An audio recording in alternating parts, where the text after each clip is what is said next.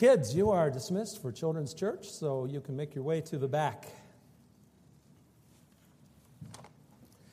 Let me uh, just say a word of thanks to the congregation for praying for Paula and I as we traveled. It was a refreshing time to uh, spend time with kids and grandkids, and we had a tremendous time on Cape Cod.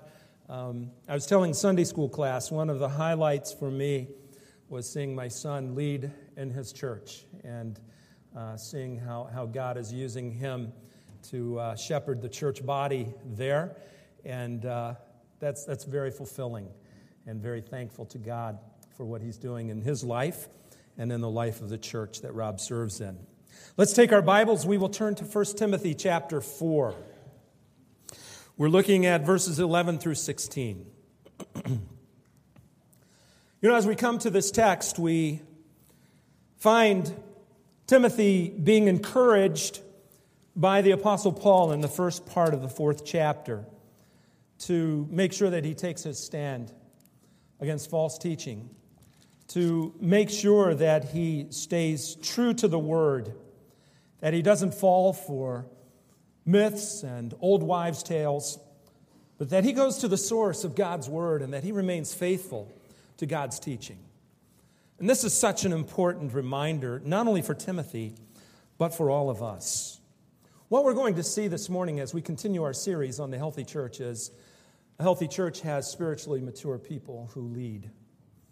And what we find from Paul as he communicates with Timothy are seven traits that Timothy need to, needed to develop and ensure that were a part of his life as he led in the important responsibility of leading the church at Ephesus.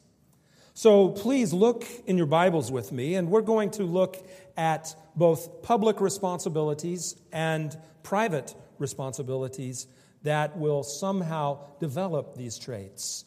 That's what we want to see. Let's look at the 11th verse. And as we come to the 11th verse, one of the public responsibilities that God's spiritually mature leader should evidence is the ability to remain true to God's word. Verse 11 very simply says, Command and teach these things. Now, what's fascinating about this verse is that Paul is commanding Timothy to command. Timothy was sent to Ephesus as Paul's representative. He was there to speak on behalf of the apostle as he was working with this fledgling church. And so Timothy had the responsibility of carrying God's commands given to Paul and then given to Timothy, and then give those to the church. When we make commands, it's never on our authority when we're spiritual leaders. It should be on the authority of God's word. And this is what Timothy was doing. He was being charged to share with the church body the very commands of God. And the authority behind it wasn't Paul, it wasn't Timothy, it was God Himself. And we need to understand that. God's Word isn't a collection of suggestions, it isn't a collection of ideas. God has very specific things that He wants us to do as believers. And in no uncertain terms, he communicates those things to us. And we need to view the authority of God's word as an immediate authority in our lives. And we need to unapologetically share what God's word has to say on any given situation. This is what Timothy was commanded to do. He was to command the people at Ephesus concerning these things. But not only was he to command, he was also to teach. Now, when we look at teaching, a big question when does teaching take place? And by when, I don't mean at 10:30 on Sunday morning, where we start at 10:30 sharp and end at 11 o'clock dull. What I'm talking about is the idea that teaching takes place not only when a person is able to just parrot back what has been said, but when they grasp the meaning of what has been said and it has influenced their lives. That's when teaching really takes place. That's when we know that our teaching has been successful. When we see someone respond to what has been shared and it is life altering, life changing, then we know that true teaching has taken place. Now, there are roadblocks to teaching. Maybe the person who is communicating isn't communicating clear enough. Maybe the person who is communicating has infused some of their own ideas into the mix and it's somehow diluted the teaching. Or maybe the person who is listening to the teaching isn't picking up what's being put down. Maybe they're distracted. Maybe they're resistant. Maybe they're lackadaisical about what they hear. Any number of things can contribute to a breakdown in what the scripture calls teaching. James gave us this Do not merely listen to the word and so deceive yourselves. Do what it says. Anyone who listens to the word but does not do what it says is like a man who looks at his face in a mirror and after looking at himself goes away and immediately forgets what he looks like. What a great illustration, isn't that? When we're confronted with the Word of God, what do we do with it? do we look at it and say, yeah, that probably applies to me? Oh, well, and then walk away? Or do we look at it and say, you know, this has something to say to something in my life that needs to be changed? And because I understand that God is commanding this, I will respond. And I will do what God says. Not because the pastor said it, not because other people expect me to do it, it's because God said it. So I will respond. That's when real teaching takes place. So, what Timothy was to do was to continuously command these things and teach these things. That's the way it's framed in the original language. Not an isolated, one shot deal where I'm telling you this and I'm teaching you this, but a consistency. Faithful to the word, constantly sharing with the church body the teachings of God. That's one of the responsibilities of a faithful leader. They're to remain faithful to these things. There are times when commanding and teaching become unpopular. People respond to it with resistance, and there's the temptation that if I continue in these things, I'll lose people. I'll have people mad at me. I'll have people uh, somehow thinking that I'm being judgy by sharing what God says, and will back away. But there's the responsibility for the mature believer, the mature leader, to stay the course, to continue in these things, to make sure that they are faithful to do what God calls them to do. Another trait we're to represent what it is to be spiritually mature. You know, teaching not only takes place by taking the Word of God and sharing important information, but I believe that some of the most important lessons that we can teach are those that we model for other people. Some people learn by words, some people learn by visualization. They need to see it fleshed out, lived out. And that's what we find as we come to verse 12. Paul begins verse 12 by talking about a roadblock that could have perhaps affected the way Timothy would be an example. Notice what it says Don't let anyone look down on you because you are young, but set an example for believers in speech, in life, in love, in faith, and in purity. This verse says a mouthful, doesn't it? There are those who will use external things to judge God's servants. In Timothy's case, it was his youth. But here's the fascinating thing about Timothy, Timothy's youth.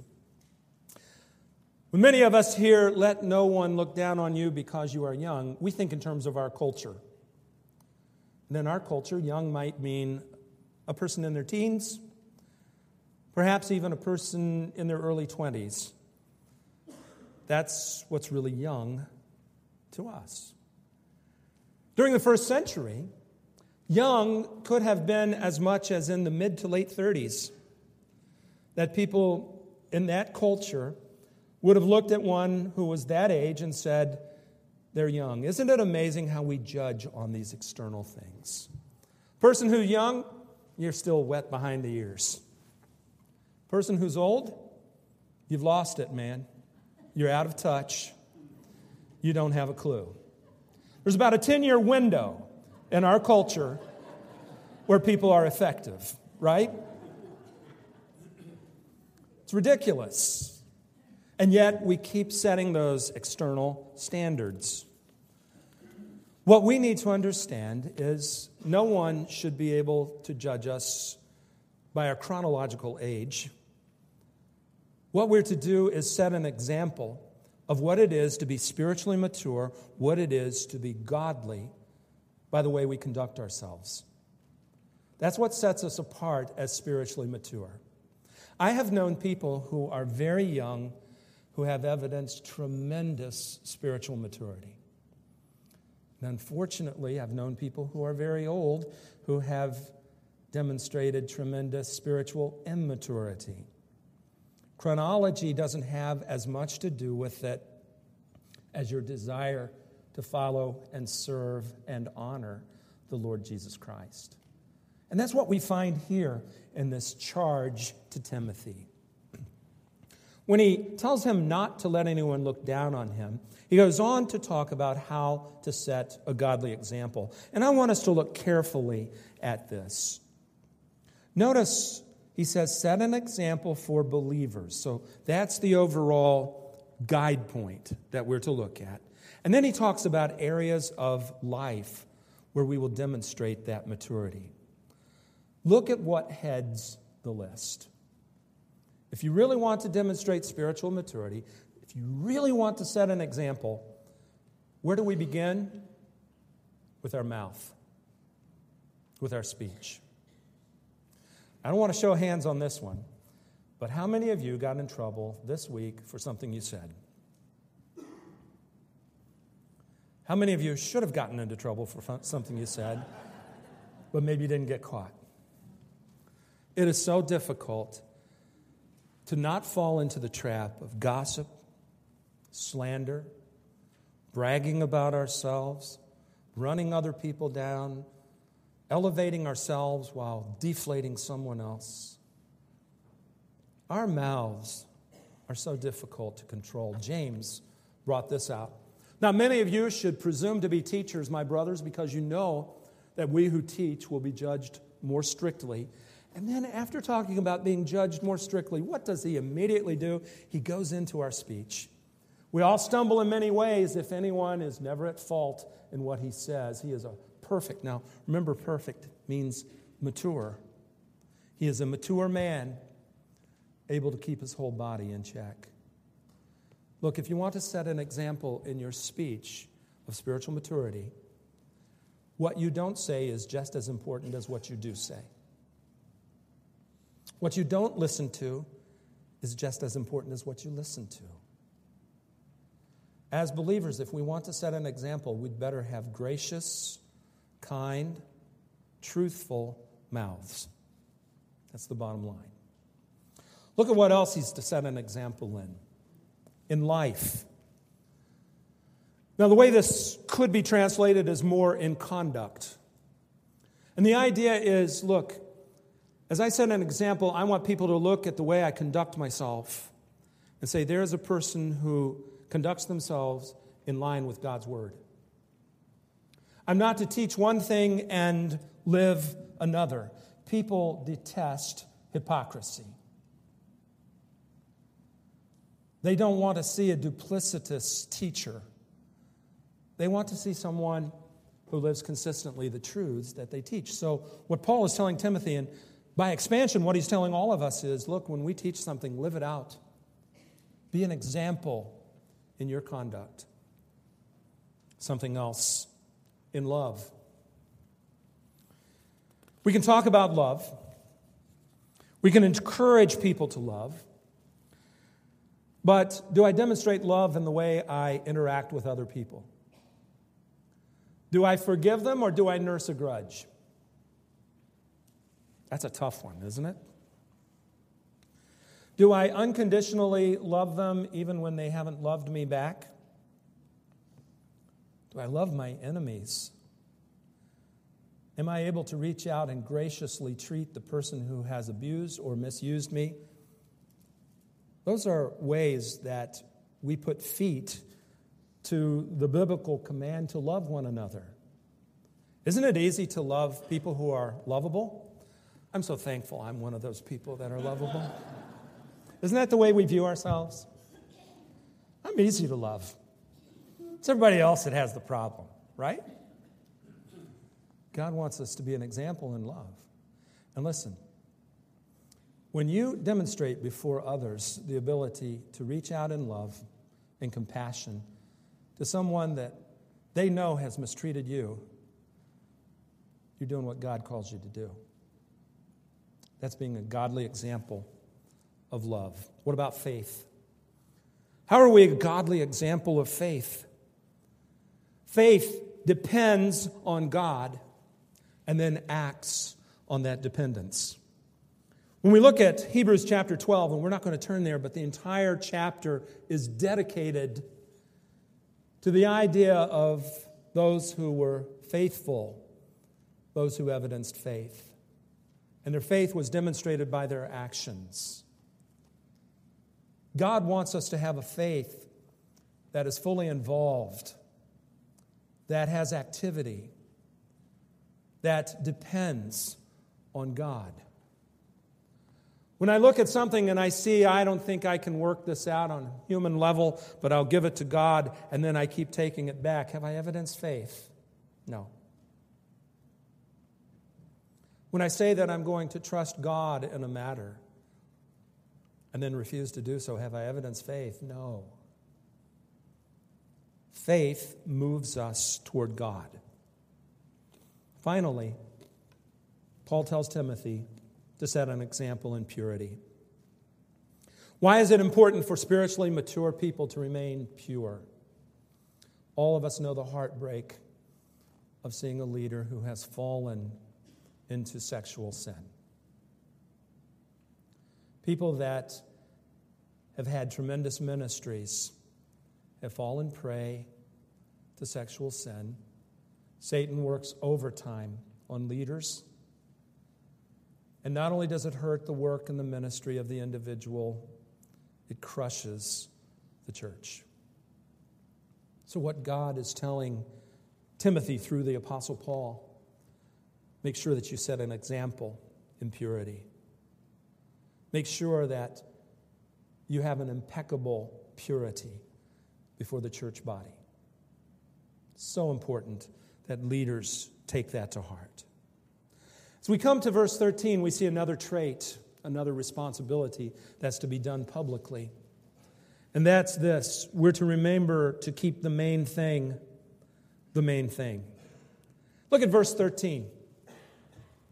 Until I come, devote yourself to the public reading of scriptures, to preaching, and to teaching.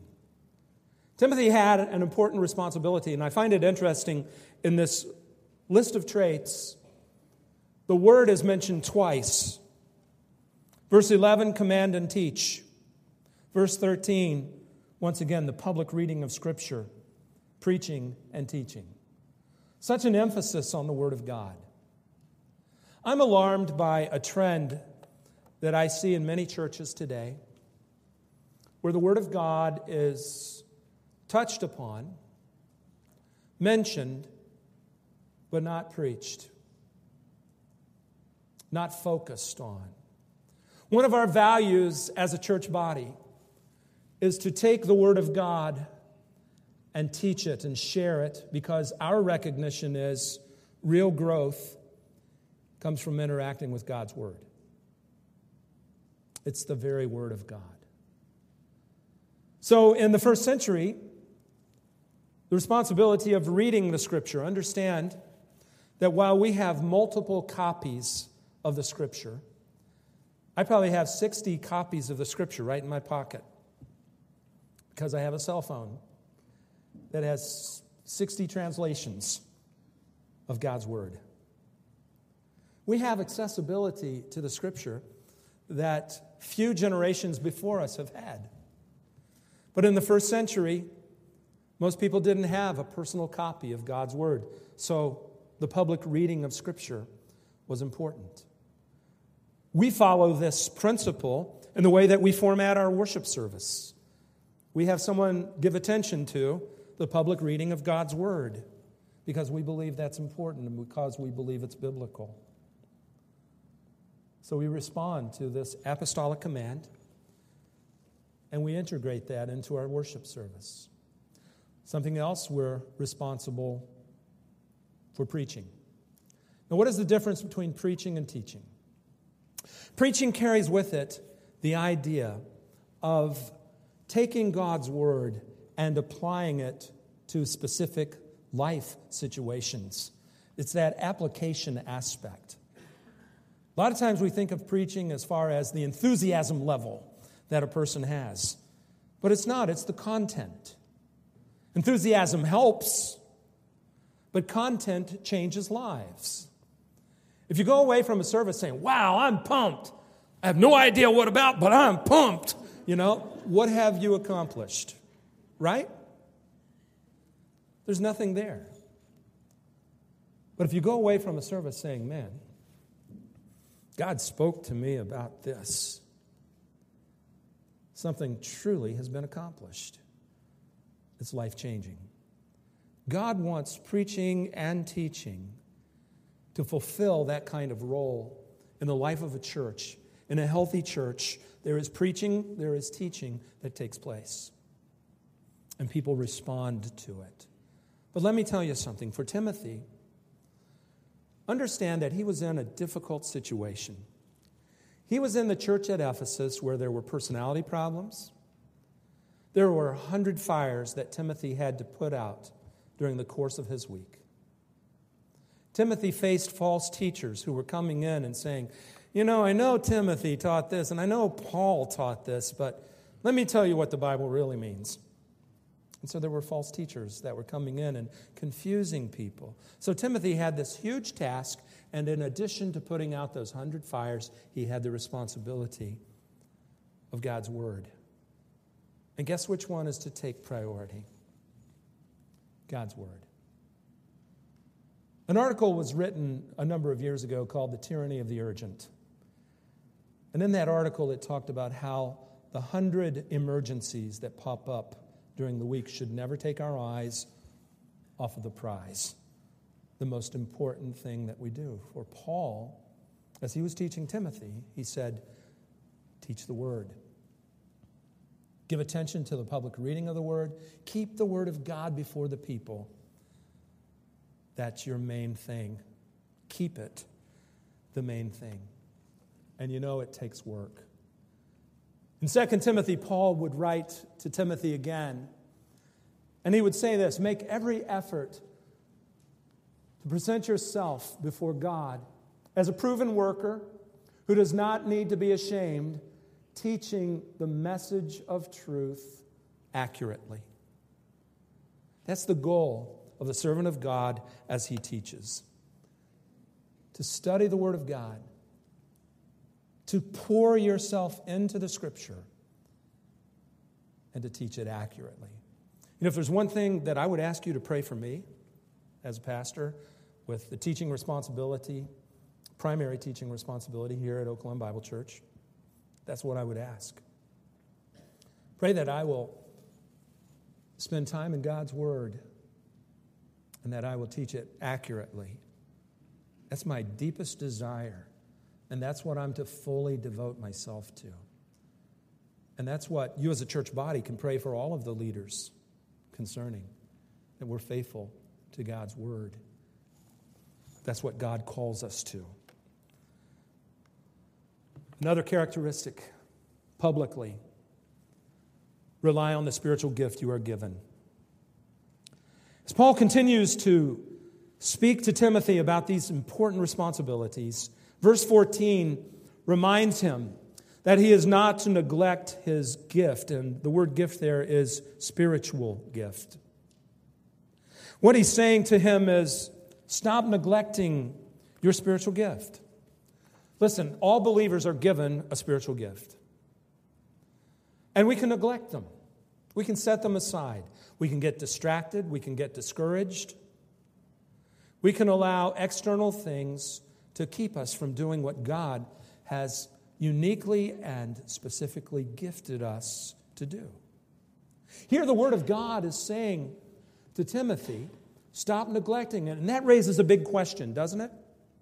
Why did he come to the place to where he started neglecting it? Listen, when you are in leadership, sometimes it's tempting to check out. Because of all of the responsibilities around you. And I'm, I'm not talking because right now I'm thinking about checking out, okay? Nobody go there. but what I'm talking about is sometimes it's, it's, it's easy to just set those things aside and get distracted and get discouraged and come to the place to where you look and you just say, you know, what's the use? Maybe Timothy was there. For four chapters, he'd been beaten up. We can see some of the things that were going on in the church at Ephesus. There were significant and severe problems. And it had brought Timothy to the place to where he needed to be reminded preach the word and stop neglecting your spiritual gift. In other words, be steadfast, stay the course, make sure that you're fulfilling what God has called you to do. That's the idea. So, in this passage, when Timothy is told, Do not neglect your spiritual gift, which was given you through a prophetic message when the body of elders laid their hands on you, Timothy was given very specific affirmation and confirmation that he had a particular spiritual gift. I believe it was probably the spiritual gift of teaching. And what he was reminded to do was to keep using it. Don't shrink back. Don't fall prey to fear. Stand firm. Stay the course. And you know, I think there's a message for all of us in this. If you're a believer, you're going to face problems. If you're a church, you're going to face problems. From the first century to today, believers have faced problems. The big question is what do we do when we get knocked down? And the answer ought to be by the strength of God and by the grace of God, I get back up and I continue to serve. I don't neglect the things that God has given me to do. That's my encouragement to you.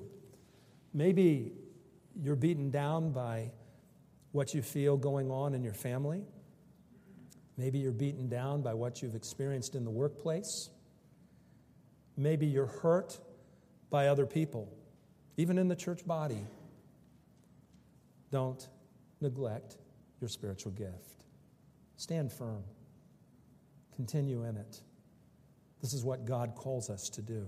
If we're to be faithful, and if we're to see things really work, this is what we must do. And this is what Paul was reminding Timothy of. But then, as we continue and we come to verse 15, we find those private responsibilities. And let me give you a word of encouragement. Verses 15 and 16 aren't near as long as the first section. So let's look at what he says. The public things we've looked at teaching, setting an example, devoting yourself to the word not neglecting your spiritual gift. These need to be things that are observed by the church body around us. But there are some things that need to be done privately so that we can pull those off. And that's what we find in verses 15 and 16. First requirement we need to readily strive toward spiritual growth. Look at verse 15. Be diligent in these matters. It's also translated, take great pains. Look, doing these public things takes private strength. If the only time that I share the word is when I get up in front of the church body, I'm in trouble. I'd better be studying the word of God for myself, and not just when I'm there to produce for other people but a private time with God. That's what it means to be diligent in the Word and in those other matters. And it's something that requires a, a tremendous investment of time and energy. Listen, The Christian life is not easy. And developing spiritual maturity is not easy. I wish there were an easy button that you could punch, like on the commercial, and instant spiritual maturity, but it's not there. It comes through pain, struggle, dependence on God, failure, and then victory. And it requires diligence. We have to stay the course. We have to stand strong in these matters. We have to give ourselves wholly to them. Have you guys ever seen a job that somebody did kind of half heartedly? I've seen some construction attempts where people have tried to put something together, and you could tell that they just didn't either know what they were doing or care what they were doing because slipshod work was done. And what's the result? Whatever they put together falls apart, right? It may not be immediately, but eventually it falls apart. You know, I think there's a great parallel between that and our spiritual lives. We can be sloppy in our spiritual lives, not devoting ourselves wholly to them. And we can go along with the appearance of being functional. And people can look at us and say, wow, that person's got it together. But if we're doing it half heartedly, you know what's going to eventually happen? It falls apart. God wants us to be people who devote ourselves to these things wholly, completely so that we can evidence strength and dependence on God. I love what Paul said to the Philippian church, where he said this My dear friends, as you have always obeyed, not only in my presence, but now much more in my absence, continue to work out your salvation with fear and trembling. Now, there is a human responsibility in working out our salvation. Notice he doesn't say working for your salvation, but working out your salvation. We never earn our salvation. What we do is we are saved, and salvation itself works through us. And our cooperation will greatly enhance the work of salvation that is taking place in us. And that's where the 13th verse comes in. For it is God who works in you to will and to act according to his good pleasure. The idea is this I move in the direction that God calls me to move, and God empowers me to follow through and to continue. It's God and me. And as I depend on God and step out in faith and move in the direction that God would have me go, God empowers me to do what He has called me to do. Devote yourself wholly to developing spiritual maturity, and God sees to its success. So, when he's saying to Timothy here in this 15th verse, be diligent in these matters, give yourself wholly to them, he's telling us the importance of growing in these things. And listen, it's measurable because look at the last part of that 15th verse so that everyone may see your progress. When I am maturing spiritually, it's not a secret. People see it. And if I want to set an example before others, before God,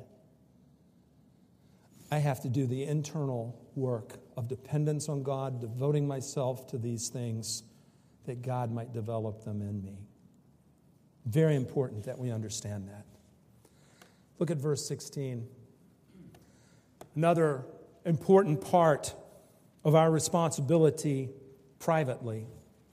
Regularly examine your life and doctrine. I love that first sentence of the 16th verse. Watch your life and your doctrine closely. What we're being called to do is self evaluation.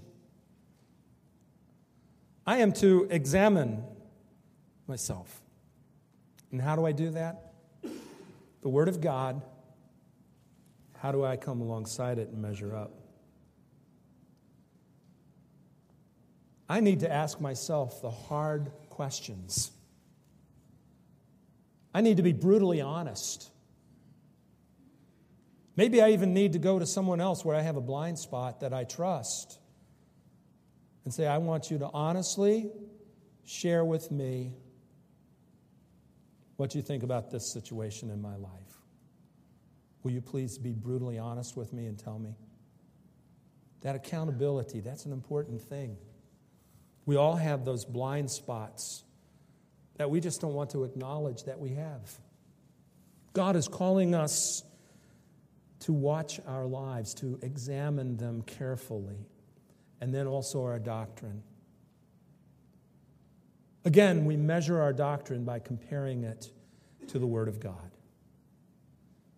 And let me tell you something watching your doctrine not only talks about am I theologically accurate, but also am I consistent with what I teach? Doctrine isn't just rambling off theological words, it's evidenced by our theological lives. Am I living as though I believe God is my Lord?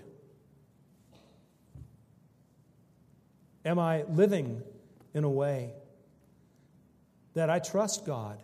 Or am I taking things and holding on to them with tightly closed hands rather than holding them up to God with an open hand and saying, This is yours, do with it as you will? Those are things that we need to ask ourselves, examine ourselves in, in order to be who we need to be as spiritual leaders. And then the last part of this passage, the last part of the 16th verse. You know, Timothy has more passages that are challenging passages, and this is one of them. Look at the last part. Persevere in them because if you do, you will save yourself and your hearers. And when we come to that text, if I looked at this first blush without the context of the rest of Scripture, you know what my takeaway would be? That if I persevere in these things, that I will earn my salvation. Is that what the Word of God is saying? And I would submit to you, absolutely not. What we need to understand is words are determined by context, their meaning. Example This past evening, I cooked some pasta in a pot. This past evening, I saw a guy in dreadlocks smoking pot. Okay? Pot is word used in both of those contexts, right? But they mean radically different things. Correct? What determined its meaning? The context. So I think that's what we have to do here. We have to look and we have to say, does saved always refer to our eternal salvation? And I would submit to you, no. We've encountered this already in 1 Timothy. In chapter 2, verse 15, it said that women would be saved through their childbirth. Now, no one believes that that means that a woman has to have a baby to be saved eternally. All right? Barren women or single women would have a very difficult time fulfilling that. We know it doesn't mean that by the context. And I would submit to you that being saved here has very much the same idea of being delivered. Here's the idea the first part of the fourth chapter begins with God speaking to Timothy about the dangers of doctrines taught by demons. The only way you can be saved from falling prey to those false teachings is by dependence on God's Word. You're delivered from falling prey as you depend on God's Word and God's truth, not an eternal salvation. Listen, the moment you trust Christ as your Savior, your eternal destination is settled. A little bit later, in 2 Timothy, Paul would give this testimony. I am not ashamed because, now look at this, I know whom I have believed and am convinced that he is able to guard what I have entrusted to him for that day. In other words, Paul's salvation was set because God had the responsibility of seeing him through. He entrusted his eternal destiny to God. God, in turn, is faithful to see him delivered to the end. Perseverance is an evidence of salvation, it is not a cause of salvation. So when Paul says here, persevere in them because if you do, you will save both yourself and others, he can't mean eternal destiny. It would be contradictory to what he says in other passages. Also, look at the last part of this 16th verse. Persevere in them because if you do, you will save both yourself. Now, look at this and your hearers. Does my perseverance affect someone else's salvation? Now, I've heard it interpreted before that the idea is well, it will lead them to more of a chance to want to be saved if I'm consistent. But that's not what the verse is saying. It's saying if you persevere, then you will save yourself and others. It's not saying lead them to salvation, it's saying actually save them. What we need to understand is there's only one person who saves. That's Jesus. I don't save myself, I don't save others. To me, the more compelling interpretation of this passage is it delivers me from falling prey to false teaching. Now, here's the big question Can a believer get confused and fall prey to false teaching? And I would submit to you absolutely yes. And here's some spiritual proof the book of Galatians. The church of the Galatians had a horrible problem with false teachers. And they were telling them they had to go back into Old Testament law. The men had to be circumcised. They had to become Jews before they could become believers. That was the teaching. And I want you to look carefully at what Paul writes to the Galatians. I would like to learn just one thing from you. Did you receive the Spirit by observing the law or by believing what you heard? Now, can a non Christian, a non believer, receive the Spirit? Of God? No. So he's obviously speaking to Christians, right? And there was confusion on their part. Then it goes on and it says in verse 3 Are you so foolish after beginning in the Spirit? Are you now trying to attain your goal by human effort? So, beginning in the Spirit, again, salvation. You might notice the points I want to emphasize are in gold. Then it goes on to say this in verse 4 have you suffered so much for nothing, if it really was for nothing? Does God give you His Spirit and work miracles among you because you observe the law or because you believe what you heard? What He's doing is establishing with these confused believers that it's not the law that saves you, it is your faith in the gospel, the true gospel that saves you. So, yes, believers can get confused and off track when they sit under false teaching. So, what Paul is telling Timothy in this passage is crystal clear. When you persevere in being diligent in God's word, in teaching it, in commanding it as you're supposed to, you will deliver yourself from falling prey to the false teachers that are prevalent in the church at Ephesus, and you will deliver others from falling prey to it as well. Here's the thing great deal of responsibility in spiritual leadership. All of us should be moving toward the traits that we looked into this morning. But all of us need to uphold the spiritual leaders of our church and other churches with prayer that these things will be part of their lives. We want to grow. One of our values as a church body is not only teaching God's word, but moving people along in their spiritual growth. That's vital to us. We want to see us as a church body moving forward in our maturity and in our growth. And so that's my encouragement to you this morning. Make that a prayer for Oaklawn Bible Church. God can and will do it. God wants these things for us we need to petition Him faithfully and consistently to see these things brought about in our church body. Let's pray. Gracious God, we thank you for this text.